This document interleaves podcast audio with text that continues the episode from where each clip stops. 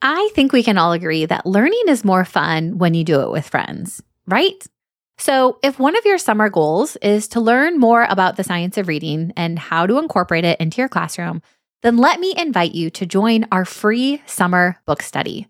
During the month of June, we are going to be hosting a free book study for teachers just like you, where we are going to work our way through the book, Shifting the Balance Six Ways to Bring the Science of Reading into Your Upper Elementary Classroom. And we'd love to have you join us.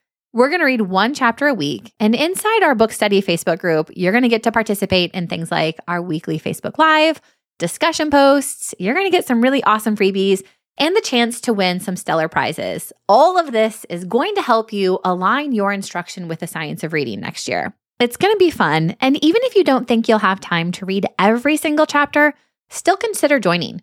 You're going to get a lot out of the group, even if you don't have time to read the entire text. So I hope to see you this summer where we can all learn alongside each other. You can sign up at stellarteacher.com slash book study. That's all one word, stellarteacher.com slash book study. And I'll see you inside our group. You're listening to episode number 183 of the Stellar Teacher Podcast. Teaching literacy is tough, but with the right tools, you can be not only good, but great amazing. I'm talking off the charts impactful. Hey, I'm Sarah Marie, a literacy specialist with over a decade of experience working as a classroom teacher and school administrator. Tune in each week to this podcast to hear no fluff lesson ideas and strategies that will help you feel confident in your abilities to truly grow your students as readers. Are you ready? Let's dig in.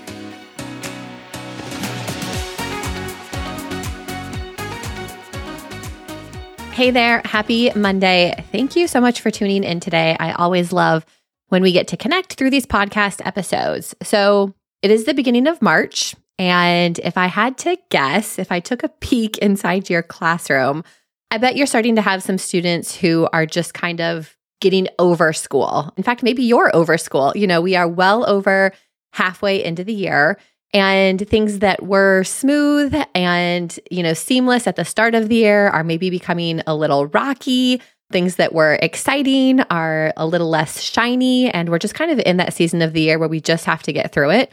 And on top of all of that you guys are probably starting to think about the end of your test. So you're probably starting to have some disruption in your schedule.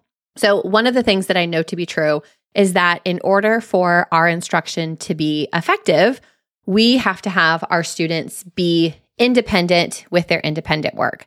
And I think this is especially true when we are pulling small groups. We frequently get asked questions just about everything, literacy instruction in general. But one of the most common questions we get asked is How do I get my students to become independent?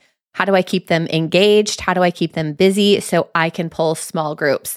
And I know that when I started, you know, when I was in the classroom, and of course, the closer we got to test prep season, the more frequent we pulled small groups because not every student needed the same thing. So I was pulling more small groups, which means my students needed to be more independent than they had ever been before.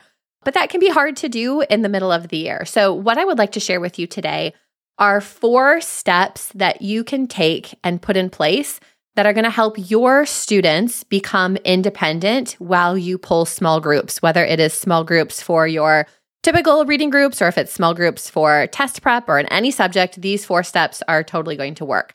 And before I jump into those steps, though, I just want to remind you that building independence takes time and it's a process. So these four steps are things that you're probably going to have to repeat, you know, every day, every week, every month until the end of the year because it, you know, independence is really a habit that we want to instill in our students. So it's not like we can just do these four things once and then assume that it is going to fix all of our problems. So just take these things and put them in place on a consistent basis throughout the end of the year, and you will increase your students' independence. So, the first thing that you want to do is get really crystal clear on your expectations for this time. So, if you are pulling small groups and the rest of your class is working independently, or if they're working in partners or if they're in literacy workstations, you need to get really crystal clear on your expectations for them. I think a lot of times in our heads, we know exactly what we want this time to look like, and we have a very clear vision of how we want our students to be operating and participating, but we fail to communicate the very small details to them of that time. So you want to set really clear expectations around things like movement, like are your students allowed to get out of their desks? Are they allowed to go sharpen a pencil? You know, can they return a book to the library? Can they go get scratch paper? What is the movement? You want to set expectations around the volume levels. Is it supposed to be completely silent?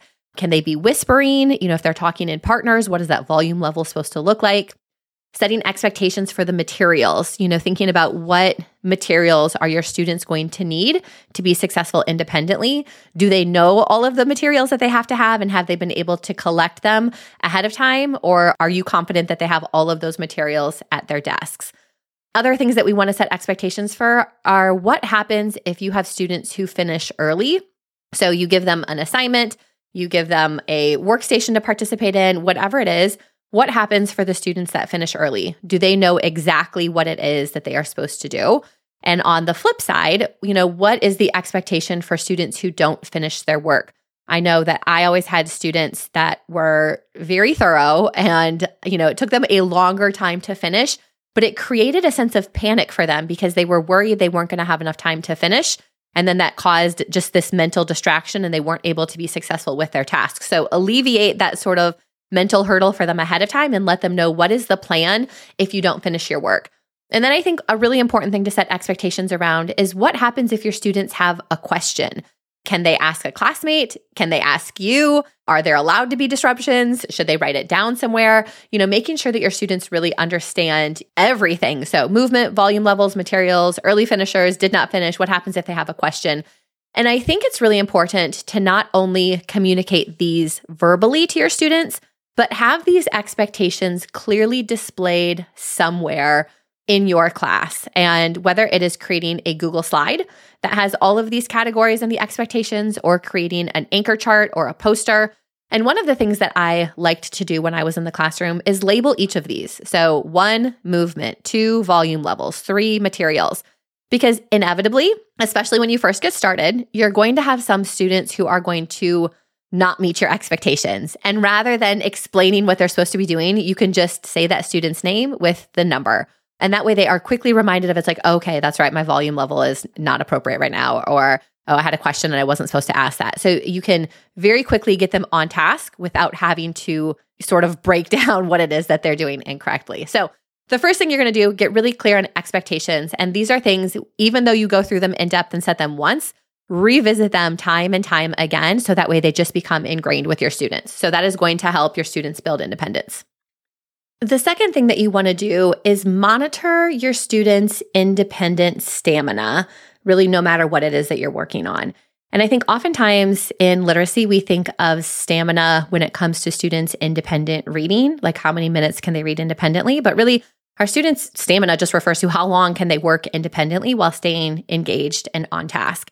And, you know, as the year goes on, our students are probably going to lose some maybe internal motivation or some drive. You know, everybody just gets tired as the year goes on. And so we want to make sure that we're monitoring our stamina. And ultimately, we want to set our students up for success.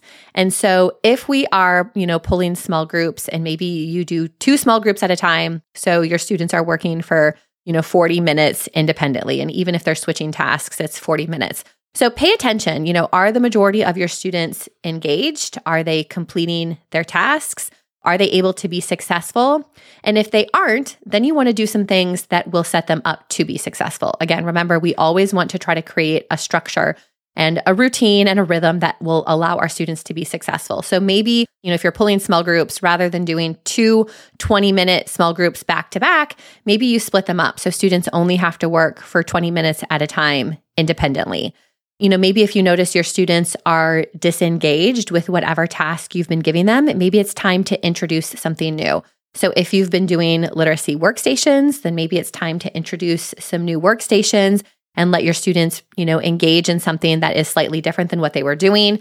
If you were doing independent reading, maybe it's time to pause that for a little bit and bring in some different activities or let your students do some partner practice so that way they're participating in a task but with a partner Collaborative learning is always a win for our students.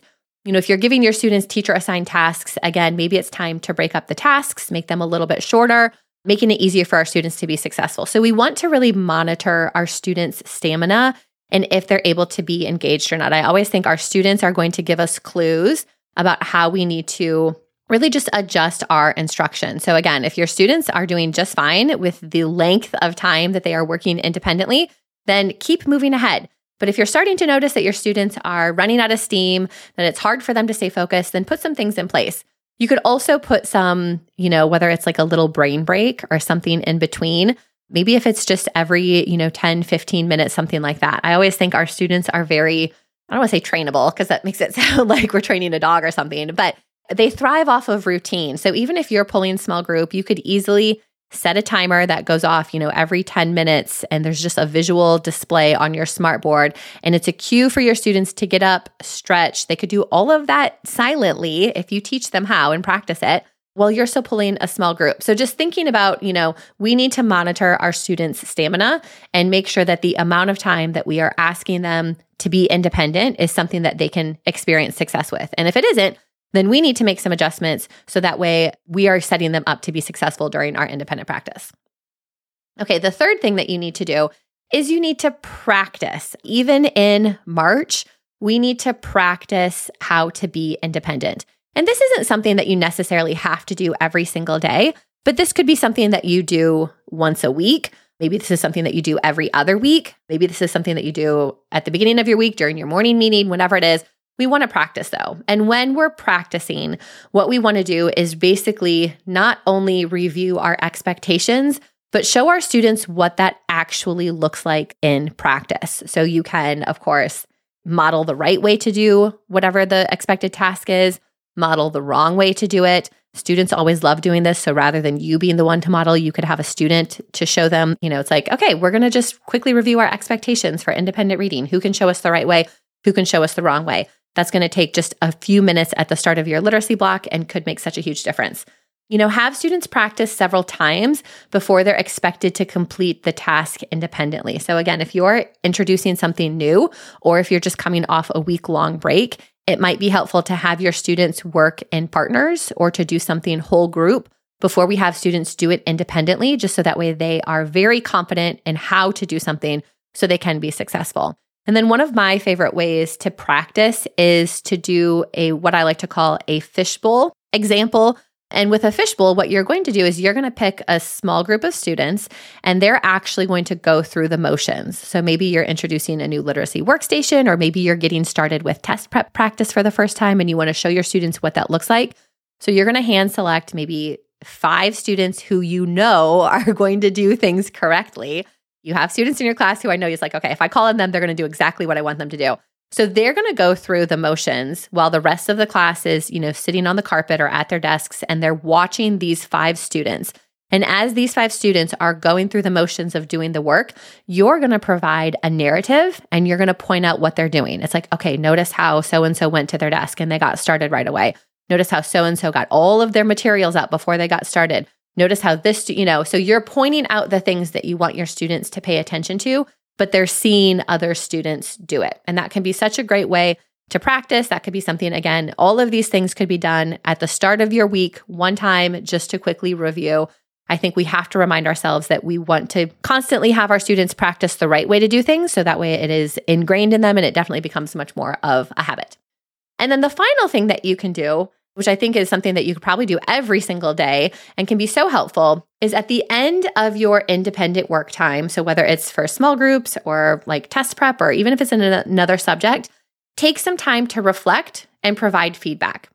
If you are really struggling to get your students to be independent, then you need to be giving them feedback on what they are doing well and feedback on what they could improve upon. So, including a reflection session can be very helpful. And this could be something that could just take two to three minutes at the end of your independent practice time. And these questions could be discussed whole group. These are questions that you could have students write down on a sticky note. So they all independently have to reflect, and then you could discuss them whole group. You could ask a different question every single day. But things that you want them to think about are to identify what went well but then have them explain why. I always love to follow up with a why. So it's not only are we saying, you know, I was on task today. Okay, why were you on task? Because if they can identify the why, Whether it is, I knew exactly what I was supposed to do, I was confident in this subject, I had all of my materials, whatever the why is, it's going to help them recognize what they need to be successful. So, what went well today? Why? But then we also want students to think about what didn't go well and why. And I always think this is a good question to challenge your students to answer, even if, you know, things for the most part went really, really well. You know, having them really reflect and think about, okay, is there something that could have gone better? Was there one small thing, you know, even if it was like a confidence issue or an understanding issue, having them just be really self aware, I think can be so important. So, having them think about what didn't go well and why. And then, probably the best question for everybody to answer is what can we improve upon next time? And I really love focusing on the we because I think it helps students recognize that this is not one individual student's responsibility, but everybody is responsible for contributing to a work environment. So just make sure that at the end of your independent practice, you take time to reflect and give feedback and really get students' input Things that they could do are as they write their answers to these questions down, they could already set a goal for the next day that you could then review at the beginning of your independent practice time. So, four steps that you can put in place that are going to help your students build independence are one, get really clear on your expectations for your independent practice time. The second thing is for you to monitor your students' stamina. And if you're noticing that they're running out of steam, then make some adjustments.